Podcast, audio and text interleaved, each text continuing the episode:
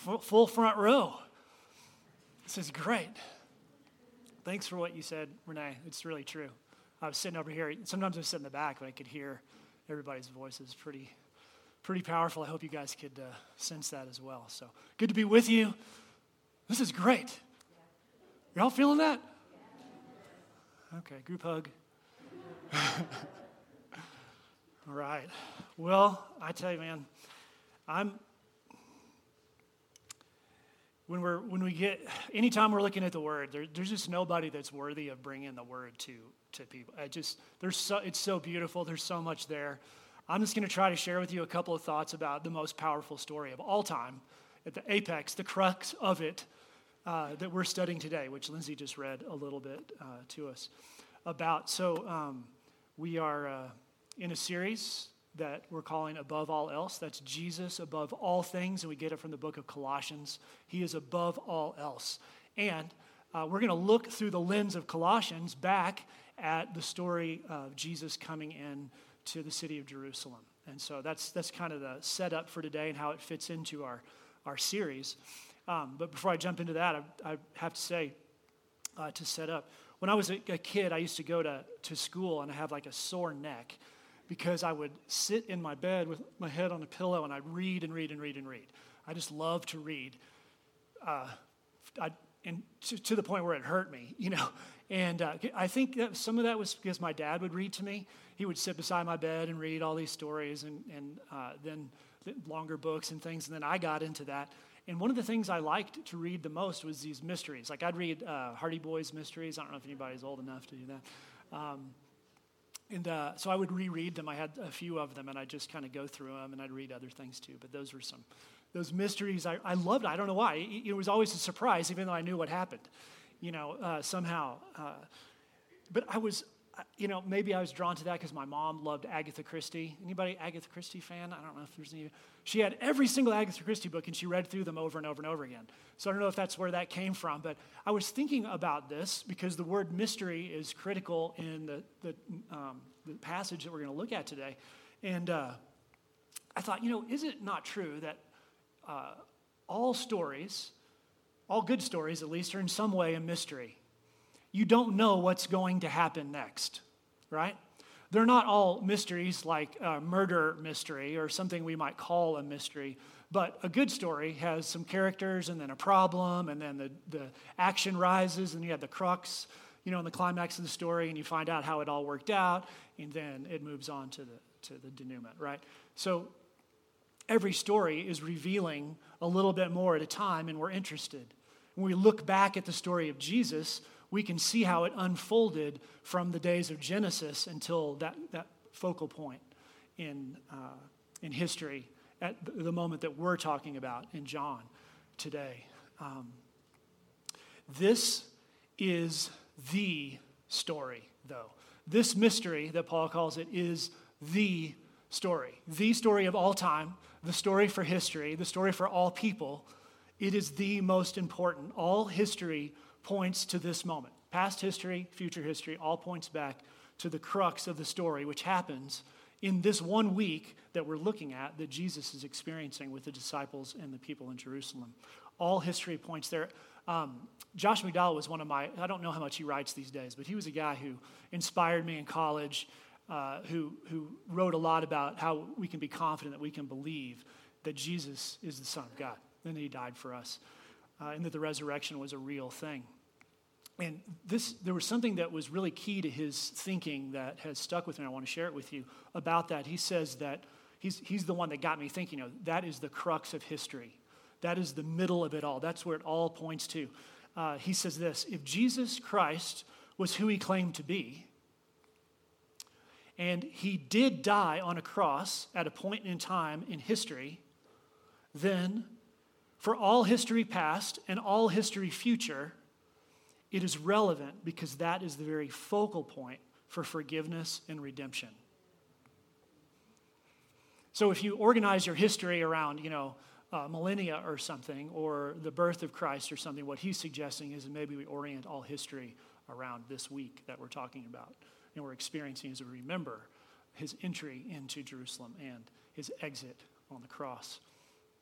So, Uh, we are in that crux moment. Uh, this is uh, this, this point where uh, people are, are in, he's entering into the city of Jerusalem. And the thing about this is, uh, the people that are cheering, that have the palm leaves, and if you've read the story, you know there's, they're actually laying their cloaks down on the road, which seems pretty extreme. I mean, it was dirt, right? They're, they're, uh, or gravel and all that. They're just putting their clothing on the road for him to walk on, or to ride his, this, uh, this donkey on. Uh, and Paul describes all of this as a mystery. As a mystery. Let me read to you uh, how he describes it in Colossians 1. There's this mystery hidden for ages and generations, but now it's revealed to his saints. To them, God has God chose to make known how great among the Gentiles or all people are the riches of the glory of this mystery, which is Christ in you, the hope of glory. He's talking about this thing that is the crux of the gospel. Uh, the thing about that day that was mysterious uh, is that these people were celebrating Jesus coming in and they were expecting a king. They were expecting someone who would help them overcome the evil empire, right? They were celebrating, they were, uh, like I said, putting their, their clothing on the ground. Uh, they wanted a king who would have the political power, who would have economic power, military power, even, and, and certainly religious power. In, in that, they would move above and beyond the Roman people or the Roman government. They were right to expect those things. The problem is that they misunderstood. They were far too short sighted about what they wanted and what Jesus was bringing them. So here's what I want to ask you to think about. Are you, when you look at the mystery of this story, are you aligned with what Jesus is doing? Are you aligned with what you want him to do? Are you aligned with what Jesus is doing? Um, do you have expectations of Jesus that are different than what he is bringing to you? So, those early followers weren't wrong. They weren't wrong to be excited about the king entering in glory and bringing uh, radical peace. But what they were expecting was something very, very myopic, very self focused, and not about who he was. And so we need to ask ourselves as we look back at this what am I hoping for from Jesus? What am I expecting? What do I see in the story, and how does it impact me? Am I on track with who he really is? So, three points I want to take you through as we unfold this story in John. One is that they had an expectation of power, they had an expectation of majesty, and they had an expectation of radical change. So I just want to walk through those briefly with you. Uh, you know, they were right to expect power.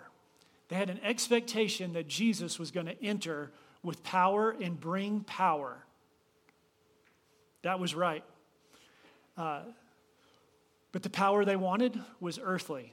It had to do with themselves, what they wanted. Let me, uh, let me read this to you from verses 12 and 13 of chapter 12. The next day, a large, the large crowd that had come to the feast heard that Jesus was coming to Jerusalem. So they took branches of palm, which you guys have a little teeny, teeny, teeny piece of, because that's all that existed in Crested Butte.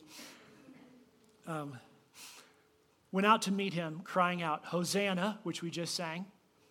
Blessed is he who comes in the name of the Lord, even the King of Israel, even our future King, they were saying. You know, uh, what's happened recently in Jesus' life is that uh, he, he's sort of been ramping it up. There's more healing. He's just, in particular, healed Lazarus. He's brought him back from the dead. So this news has gone out. It's a big story, right? And everybody's hearing about it. People are excited. This is, this is something special. And he's done some other things, that, other miracles. People are really turning to look at him. He's obviously uh, beginning the process of going to the very end. So he's entering the city. Uh, and if you read, I think it's even in John just right before this, uh, it says that the Pharisees, the religious leaders at the time, were seeing his power rising so quickly. They were like, we've got to do something about this. And here was one of the, here's one of their ideas. They said, why don't we go and kill Lazarus? Have you ever thought about that? I mean, what would have happened? I don't know. You know, could they, could they have done it? Um, but that was part of their plan. I guess they gave up on killing Lazarus if they tried. We don't have the, the record of it. But that was part of what they were going to do. They were going to stop Jesus from gaining this power that everyone was expecting. And they were, they were uh, saying the word Hosanna. And Hosanna just means this simply means bring salvation now. Rescue us right now. Be our king right now. Uh, there in that passage, it says, Blessed is he who comes in the name of the Lord, even the King of Israel. And that comes from Psalm 118. And what it is, is was a, a song that people who were going to the Passover festivities in Jerusalem, which this is that time, would sing on their way. There was a sort of a prescribed thing that you would sing and just repeat as they walked. And they would sing, Hosanna, Hosanna. And so it was very natural for them when they arrived in Jerusalem and this whole Holy Week thing for them is going on. Uh, they're with him and they're, they're singing Hosanna. Uh, the mystery of Jesus' power was unfolding. His, the attention was coming to him that was due him. The miracles that he was doing were on purpose to draw people towards himself. But rather than having their eyes on him and who he was and what he was doing, what the story of the, the whole scripture was telling, they just wanted what they wanted from him. Bring salvation to us now. And what they wanted obscured the truth of what he was bringing. I, I think, and I'll, maybe I'm just going to confess for myself, but maybe it's true for you too, uh, that uh, I am much like they are they were. Um, I think we are perhaps much like them and some things that don't change with people, with humans. Uh, and it's probably something like this that we want power. And I don't know if that makes you react. You're like, no, not me, I don't do that. Um, and maybe you don't. But uh, much of the power that we want is self centered, it's focused on us and what we value. So we'll do almost anything to protect what's most important to us. And that means any number of things. Uh, we don't want to be oppressed, but we don't mind if other people are oppressed in the process of us finding the freedom to make our own decisions. Um, we want to make our own way forward, and we don't want anyone to stand in our way or tell us how it might have to be a different way. We want power for our race, for our gender, for our club, for our economic group, whatever it is, we want power. We want power. And we do it in public all the time. I probably don't need to explain that to you. But we also do it at home. We want power. We want to be in charge. We want to have our needs met in our homes. Um, those people wanted a great nation. They wanted power. They wanted to be over the Roman people. They wanted to be over the Roman government. They wanted to be over the Roman militias. They didn't just want that, y'all. They wanted to dominate. They wanted to be in control. They wanted to have everything back that they had before. They assumed that the very best thing for them was to be in power. And so Jesus must be coming to provide power. And so, my confession for you, to you is that I think that's what drives me a lot of the time. I want power, I want freedom to make my decisions. But Jesus was about a different kind of power than they were expecting. The power that Jesus was determined to bring was for all people, not just the Jews. So think about this with me. It was the power of reconciliation with God that he was bringing. That's a very different thing. They were going to be the conduit through which he would arrive, but they would not be the focus. They were just part of the story. They wanted power over their oppressors. Instead, Jesus was giving their oppressors the gift of entering their family by forgiveness and becoming brothers and sisters with them. You see how Jesus' movement towards power was different from what the people wanted. It was a different kind of power They wanted the wrong kind of power, power that gave them something instead of was attributed to Jesus, actually brought them into relationship with the one true God, which only Jesus could do. So they had an expectation of power. Second, they had an expectation of majesty, because that was a big part of what the scripture talked about of, when we talked about this Messiah who was coming. What was this majesty that was, was predicted, and how did it work out? They wanted to see it because that was a part of the decoration of power. But they would have said that power cloaked in majesty was the ultimate power. You know, if you, you had to look really good doing this, they wanted power ensconced in wealth, in magnificence, in respect. But then you have to wonder how is it that they understood that? Because even in this passage in John, we read that they knew that the, the scripture had foretold in Zechariah 9 9, I think, um, that Jesus would enter Jerusalem on a mule. Now, that doesn't add up, y'all, any more than it adds up today.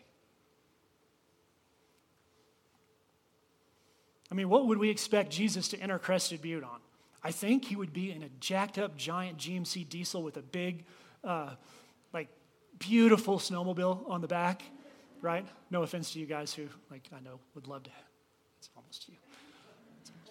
No, I mean, you know, you, we just expect that this is the way that the, the things that we like are the things that are going to uh, show us what majesty, what's great, what's valuable. In Jesus, from the beginning, it has been predicted that the Messiah would come in on a donkey.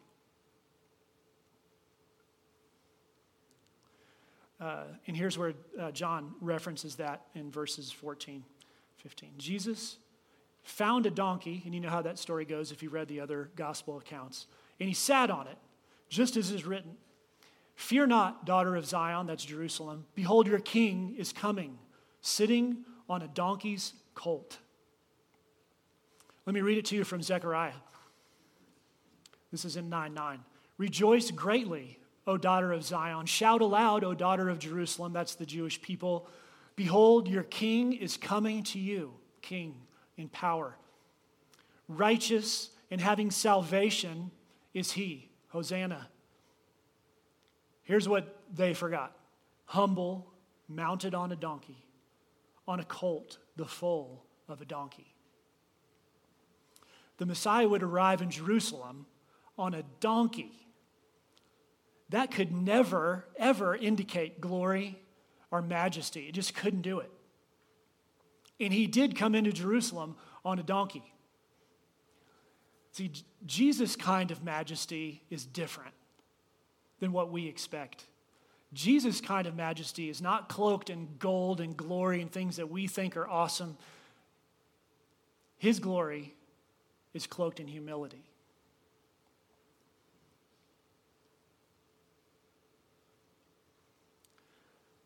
Um, I wonder if it's really okay with us that Jesus' way to glory, to being the king, was through humility and sacrifice. In a world where power and getting our stuff and having our way and being satisfied in every way that we could possibly imagine being satisfied uh, in, in that world, how is it that we can be aligned with the Jesus whose whole movement towards the cross is cloaked in humility?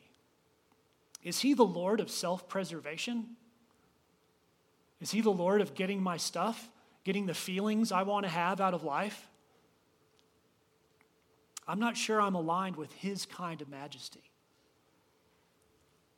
And you, you, if you picture the scene and what Jesus knows and what they know, you have to imagine there was a lot of tension there because um, they're planning a throne of power and Jesus is planning a cross of humiliation. Right? So they're throwing this, their, their uh, cloaks down, they're waving their palm fronds, they're doing what, you know, they're having this celebration, they're singing these songs, and Jesus doesn't stop and say, Look, guys, you got it all wrong. He lives with attention as he is so determined to go to the cross. His majesty would be introduced through humility. Are we okay with that? So I'll, I'll ask you this are the greatest ends in your life? The ones that are right in front of you, the ones you want so bad right now, and the ones you want in the future, and even in the longer term, are they characterized by humility? Because if, if you want to lift up Jesus and he's who your Savior is, then you want what you want to align with what he is doing. So they were right to expect majesty, but it was different than, than they expected. So power, majesty, but they also expected radical change. They thought something drastic was going to happen, and they were right. Uh, here's something they knew about the Messiah. You guys remember this from Isaiah 11? This is uh, a passage we've read before. I'm going to just skip through it, but hit a couple highlights. This is some of the radical change they were looking for. Show, there shall come forth a shoot from the stump of Jesse, that's the father of David, and a branch from his roots shall bear fruit. And the Spirit of the Lord shall rest on him the spirit of wisdom and understanding, the spirit of counsel and might, the spirit of knowledge and the fear of the Lord. In verse 6, and the wolf shall dwell with the lamb. That's a change.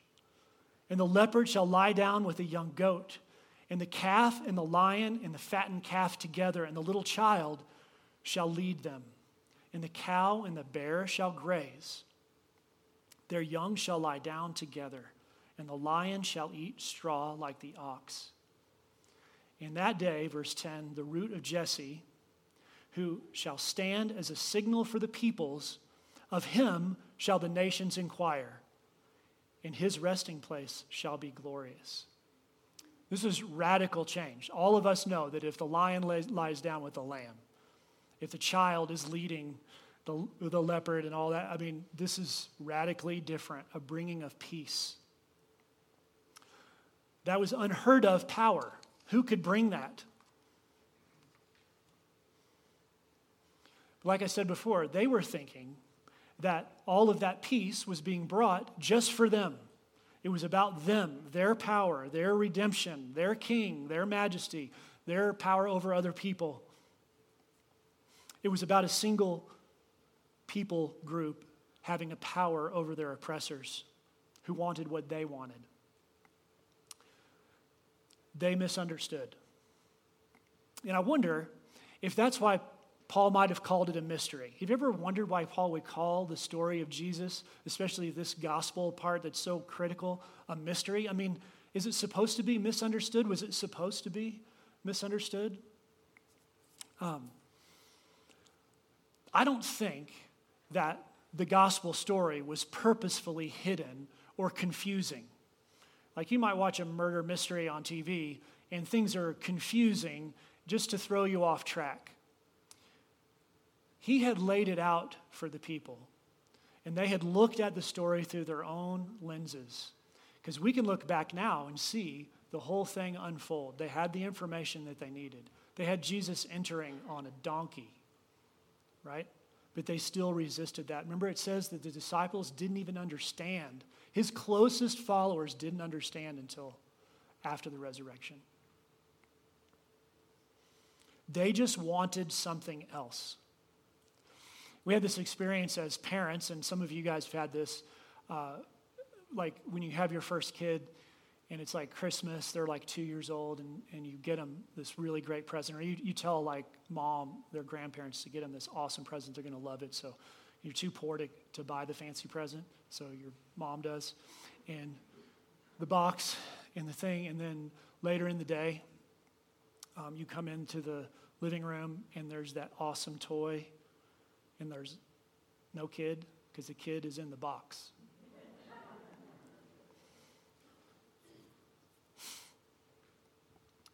Um, we, we miss sometimes what Jesus was all about. Uh, the disciples were still fighting about who was going to sit next to the ruling Jesus the following Friday night. They were playing around in the box.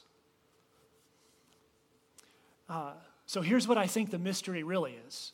Right before I said, I think mystery, any story can be a mystery because you don't know what's happening next until it's unfolded before you.